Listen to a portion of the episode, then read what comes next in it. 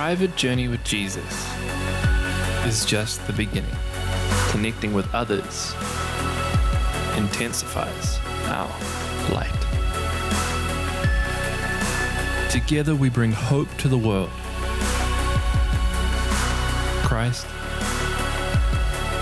you, me, collab. You, Me, Collab. This series that comes to us out of the book of Philippians uh, is designed to help us see what it is that the Apostle Paul was picking up on in these major themes of this letter that he wrote to the Philippian church. And collaboration with each other and collaboration with God is the central theme of this whole letter that was written from a time when Paul was in jail. A time when Paul was in jail.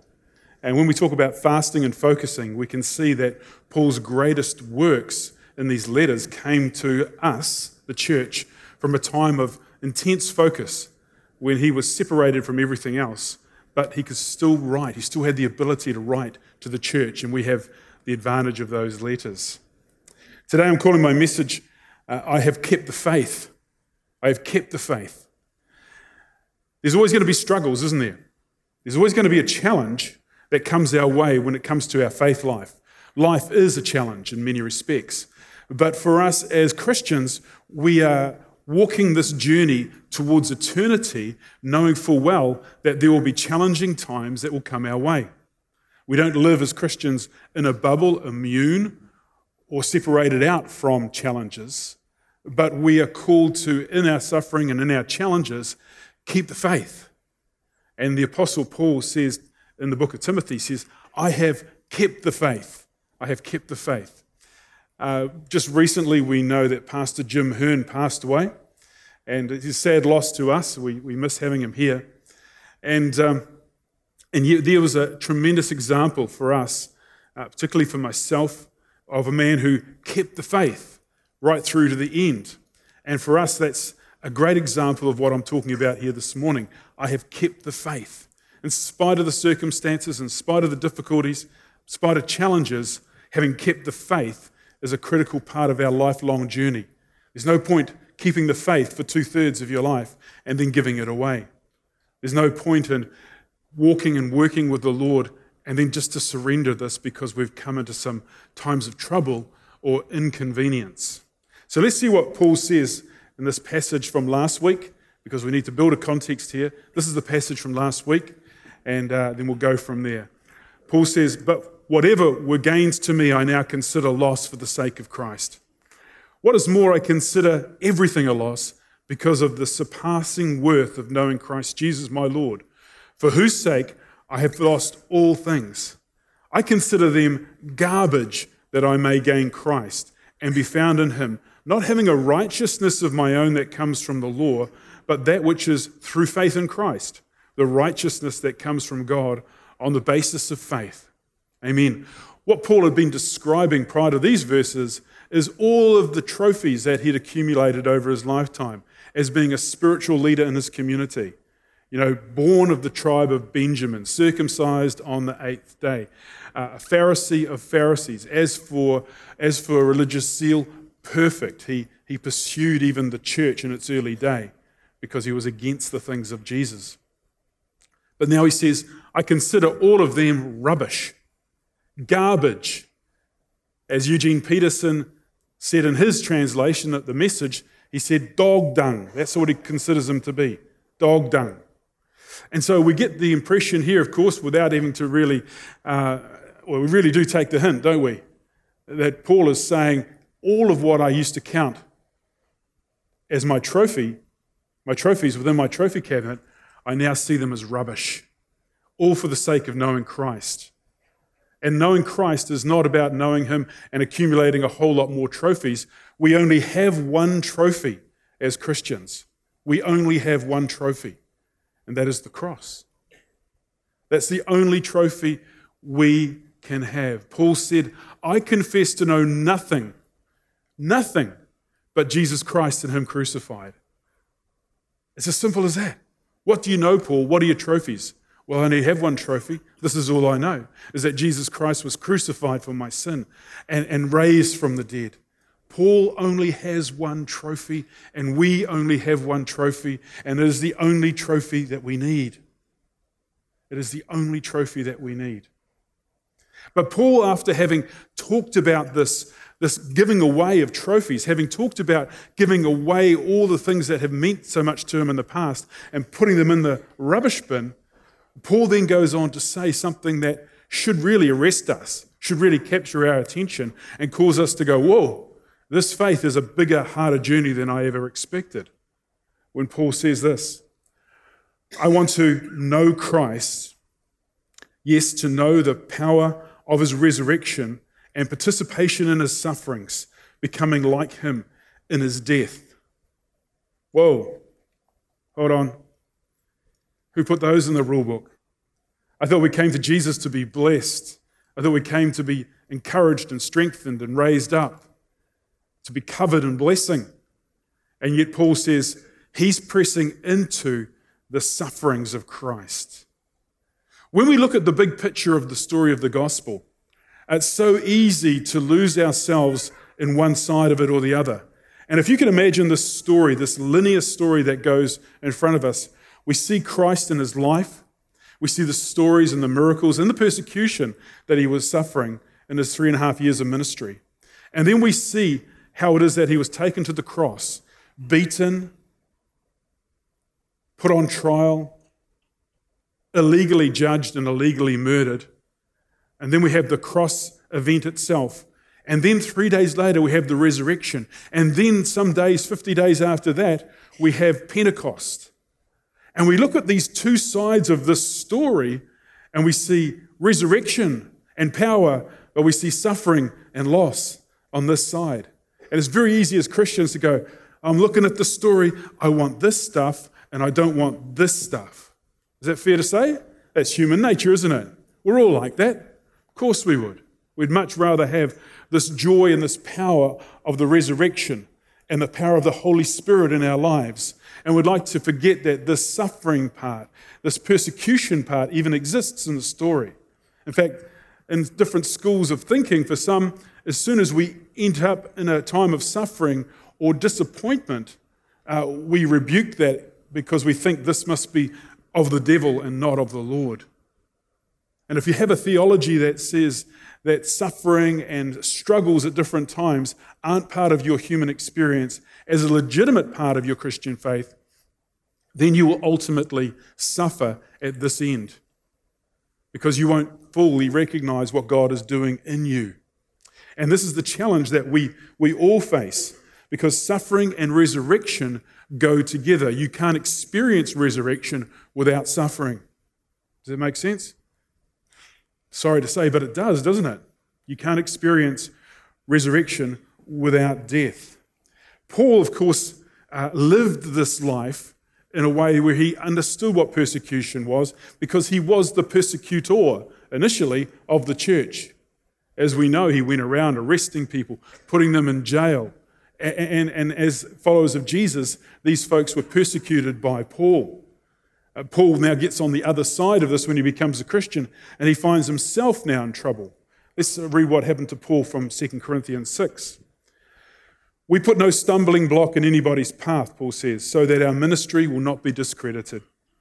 Rather, as servants of God, we commend ourselves in every way in great endurance, in troubles, hardships, and distresses, in beatings, imprisonments, and riots, in hard work, sleepless nights, and hunger in purity, understanding, patience, and kindness, in the Holy Spirit and in sincere love, in truthful speech and in the power of God, with weapons of righteousness in the right hand and in the left, through glory and dishonor, bad report and good report, genuine yet regarded as impostors, known yet regarded as unknown, dying and yet we live on, beaten and yet not killed, sorrowful yet always rejoicing, poor yet making many rich having nothing and yet possessing everything.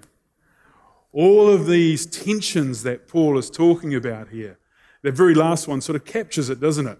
Where he says, uh, having nothing and yet possessing everything. Having nothing, but yet possessing everything. The suffering is a significant part of the journey of a Christian.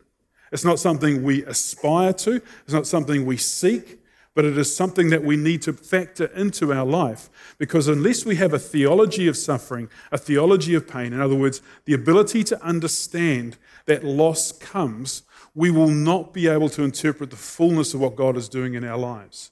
And we will ultimately reject the God who is leading us through a time of testing, a time of challenge. And then when we get to the point where we're being tested and challenged more than we can bear, we ultimately judge God and say, God, you are no good. God, you don't exist. God, you are against me, not for me. And so suffering has always been factored into the Christian gospel right from the very early parts of what it means to be Christian. We see it in Jesus' life. He said, You will know trouble in this world, but take heart, I have overcome the world. So we will know trouble. And unless we have an understanding that this is truth for us as, as Christians, then we will dismiss our faith at the time when trouble comes. When trouble comes, this is when faith is tested. When trouble comes, this is when we learn patience, long suffering, and endurance. All those different things that are called the fruit of the Spirit, the ones that we like to overlook or think that we've already somehow pre qualified and don't need to be tested on those. We would like that, wouldn't we? To think that long suffering, patience, and endurance, we just pass those somehow accidentally. We don't need to be tested through those. A, uh, a well known Christian writer, Catholic priest by the name of Henri Nouwen, um, wrote these few words here regarding suffering, and I'll tell you a little bit more about his story in a moment. But let's read this. Nouwen says, Joyful persons do not necessarily make jokes, laugh, or even smile. They're not people with an optimistic outlook on life who always relativize, that means water down, the seriousness of a moment or an event. No joyful persons see with open eyes the hard reality of human existence, and at the same time are not imprisoned by it. They have no illusion about the evil powers that roam around, looking for someone to devour. But they are also but they also, but they also know that death has no final power. They suffer with those who suffer, yet they do not hold on to suffering. They point beyond it to an everlasting peace. Amen. Final line. They suffer with those who suffer, yet they do not hold on to suffering. They point beyond it to an everlasting peace. What Nouwen is saying is that we need to have hold of, hold of a, a, a worldview that says eternity is where we're going to end up. And if we think this world is all that there is, then we're going to suffer great loss. Great loss. Nouwen himself was a, a, a, an academic and a philosopher, and he lectured for two decades at Notre Dame uh, um, University. But he took himself out of that work and he went to Canada to a, a home, a hospital called L'Arche. And L'Arche, what they do is they look after the, the, the, uh, the most despairing of people. People have no ability, no cognitive function, no capacity to look after themselves. Uh, often brain dead or near brain dead. But he took himself into this environment where he worked for many years. And there he was assigned different people whom he became the caregiver. And he wrote a book uh, concerning a, a young man called Adam. And with Adam, he had to get him out of bed, had to take him to the toilet, he had to wash him, he had to shave him, he had to feed him, he used to comb his hair, he'd make him comfortable, and then Adam would lie there. He had very little cognitive ability. And this would happen day in, day out, day in, day out. Just this repetition. And for Nouwen, he said this repetition of care, caring for those who can't care for themselves, became in itself for him a spiritual discipline of loving on Jesus. A spiritual discipline of loving on Jesus. Because he said, Whatever you do for the least of these, you do for me. Jesus said that. And so, for Nouwen, to come out of this world of academia where he was a celebrated lecturer and author and put himself into this position, This was something that he did out of choice because he needed to engage in the world of suffering. He knew that that was something that was missing from his life. The Apostle Peter put it in this way He said, Dear friends, do not be surprised by the fiery ordeal that has come on you to test you, as though something strange were happening to you. But rejoice inasmuch as you participate in the sufferings of Christ, so that you may be overjoyed when his glory is revealed. When his glory is revealed. It's, it's a strange thing here for, the, for, for, I shouldn't use that word strange, but Peter talks about um, we shouldn't be surprised. We shouldn't, shouldn't think that something strange is happening to us when we go through difficulties. But we do. Because our first response when some difficulty strikes us, maybe there's some health problems or financial problems or relationship problems when they come your way, we first of all, our first response is to go, Lord, why me? What have I done to deserve this? And we live very much as Christians in a cause and effect world, don't we? If this is the effect, this is where I am, what's caused this? That's the question that we ask either consciously or subconsciously. What have I done to deserve this? Surely I've been faithful. Surely I've been good as I possibly can be. Surely I've served. Surely I've loved. Surely I've worshipped. And yet I seem to be given this really, really difficult time right now. The Apostle Peter says, Hey, look, don't act as if something weird or strange is happening to you. Don't be surprised. This is the life that we're called to live because we live in a fallen world. We live in a broken world. And when we see opportunities for love, when we see beauty, when we see the magnificence of God, these are the things that we should be celebrating as exceptions when we live in a broken world. But our life is built around trying to create as much comfort as possible and ignoring the brokenness of life and trying to, to medicate against it in some way. Isn't that true? It's true, isn't it? And as Christians, because we know that God loves us and is for us, we think that any time that there's a problem, then something is broken within the covenant. Something, there's a hole in the roof somehow, and something ugly and horrible is getting in. That's not the, that's not the case at all. How do we learn perseverance? How do we learn long suffering? How do we learn patience unless we're tested with perseverance, long suffering, and patience? And if these are deemed to be the fruit of the Spirit, then these are the things that are going to be worked into our lives, like anything else in our lives. It's a real hard challenge for us, but to be tested is exactly what our faith will be. You know, you see these adverts on television for different vehicles. And whenever there's an advert for a four wheel drive vehicle, you got it going over the beach, over through rivers, and uh, up, up banks and all this sort of rough stuff, don't you? And the reason why they show us these vehicles driving in these conditions is because they want to prove to you that these, these vehicles have been tested in trying times. So, therefore, you can buy with confidence what, this vehicle and it will serve you well because it's been tested. You can have faith in its ability to get from A to B over difficult terrain. Make sense? Of course it does. We have confidence when we see adverts like this. But it doesn't mean that, uh, uh, sorry, this means also for us that our faith, if it's going to be robust and attractive and build confidence in other people, then they will see, we will see other people's faith being tested equally. As many of you uh, appreciate, and you followed our own story as a family a few years ago, we, we lost our son in law at the age of 25 to leukemia. And I have to admit, when this all started to break out and we realized that he'd gone from having a cold to a diagnosis of something more serious and then acute myeloid leukemia, this was a journey of wow for us. Wow, why?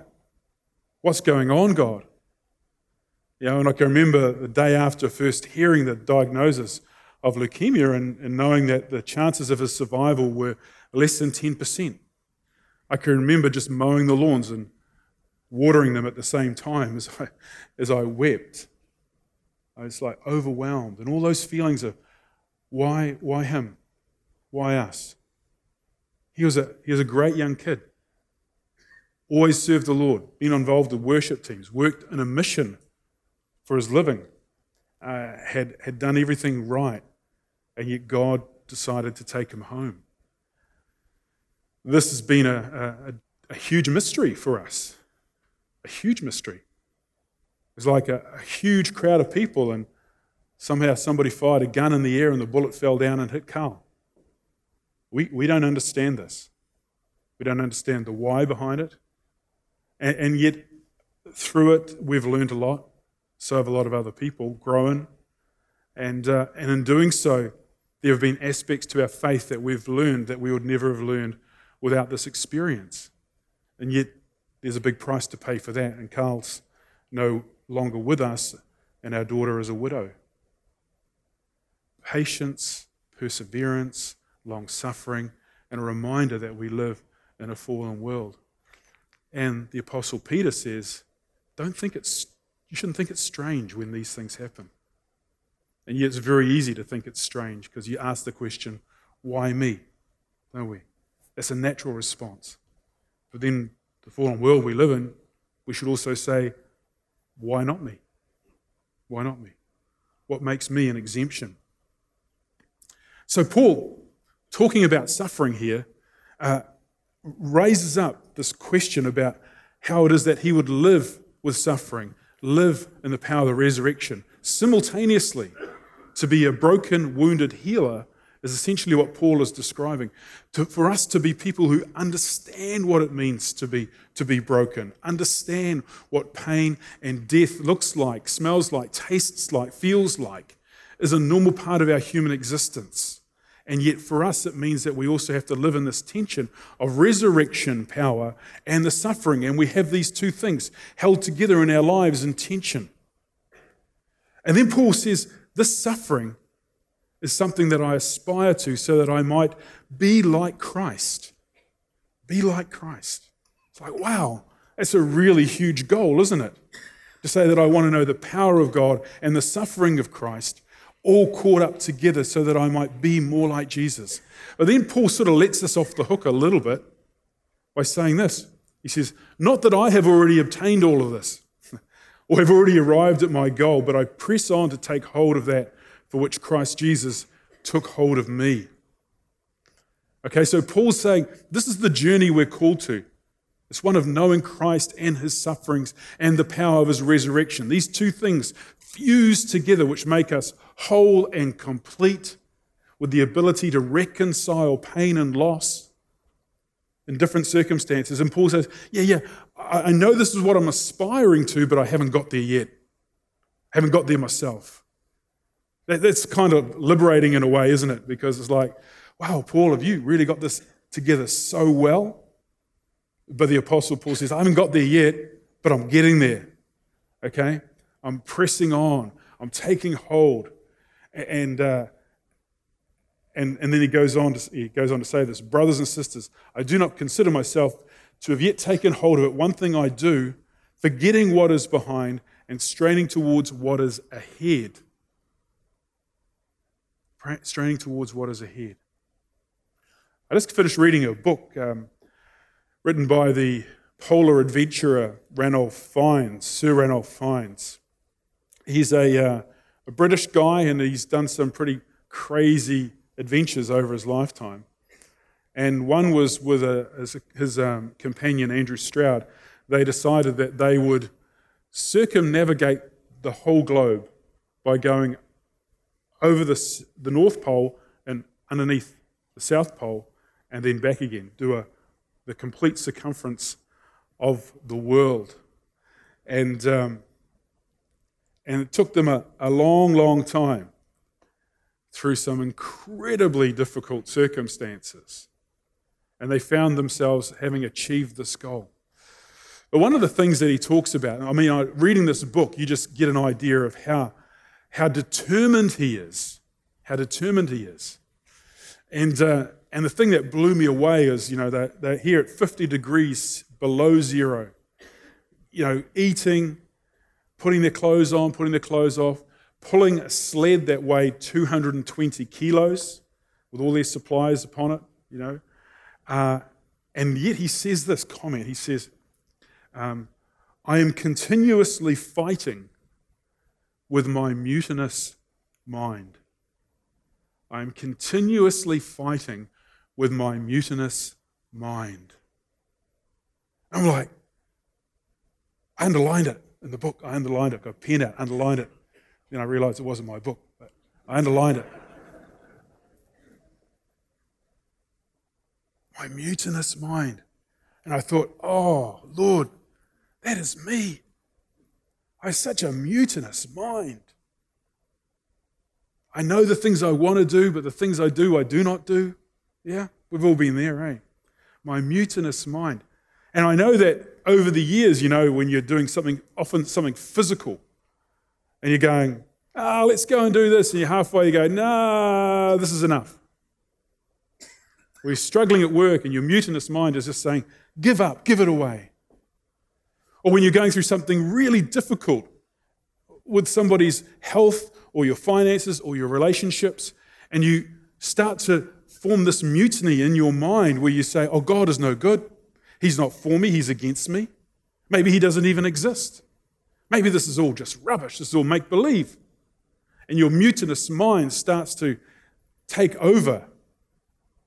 That's the time when faith is really challenged, isn't it? That's the time when faith becomes faith, when there's no evidence for the faith, but there's only hope and the goodness of God in and through the resurrection. Only when you see the cross of Christ are you reminded of the goodness of God.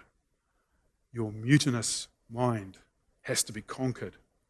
And, I'll throw this in there. This is what we're talking about over the next two days, isn't it? Three days with our prayer and fasting time. We need to overcome our mutinous minds. Firstly, the mutiny which says, Who does Craig think he is telling me not to eat?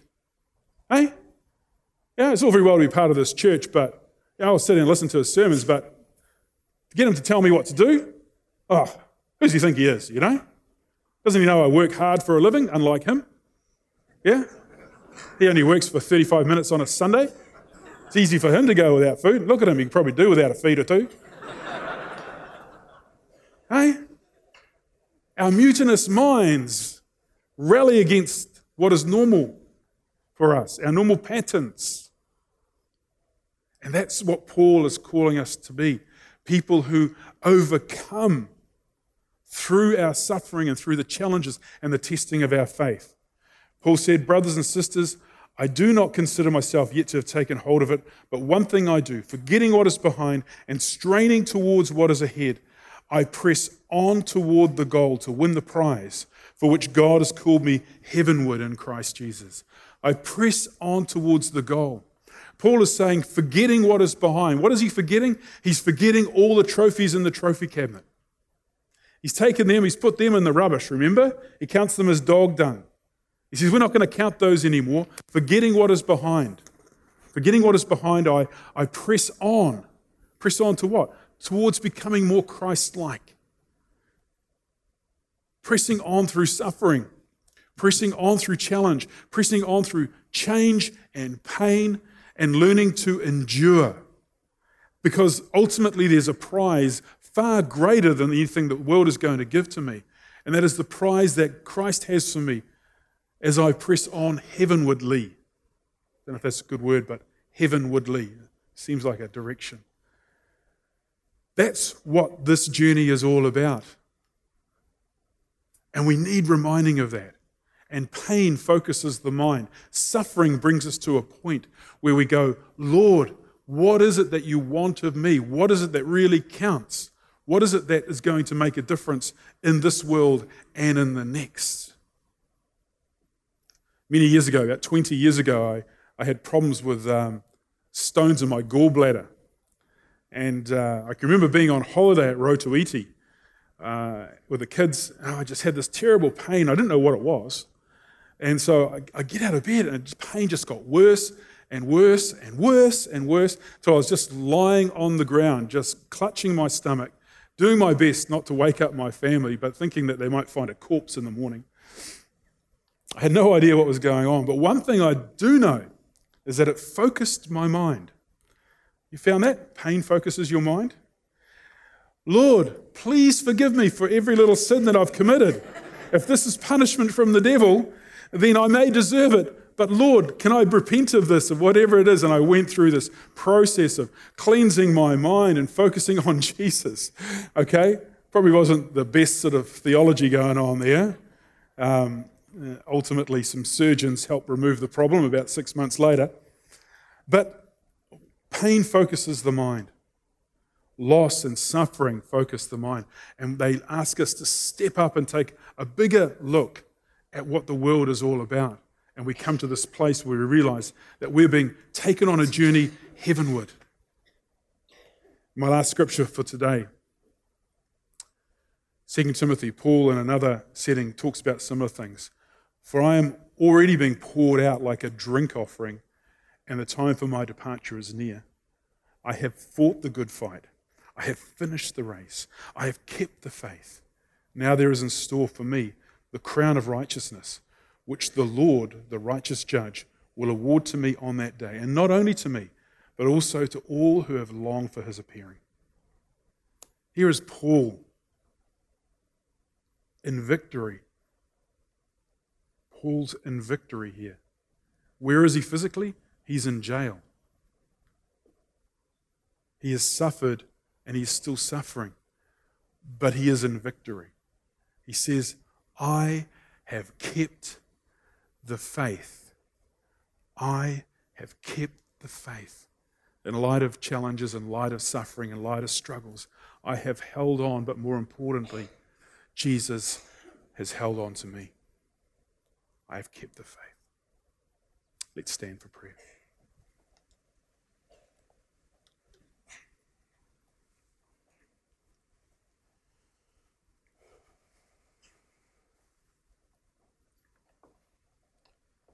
Father, our greatest goal is to be able to run this race to completion, not run out halfway. And in doing so, Lord, it means that we're called to journey through difficult and challenging times, suffering and loss and pain, all of that pre resurrection stuff that we saw Jesus enduring is also part of our journey. Not that we want to pursue it, not that we want to be perfected through it. We know our human condition. But Lord, this stuff will come to us. We know it. You've promised it. You said with no trouble. And so, God, I just want to pray for everyone here that at the very core of their being, Lord, their faith is robust enough, strong enough, stretched enough, dynamic enough, deep enough to be able to understand suffering and loss to be able to recognize that pain is not a persecution, pain is simply part of our journey together as we become more used to living in a life that is beyond this world, living in a life that is eternity calling us.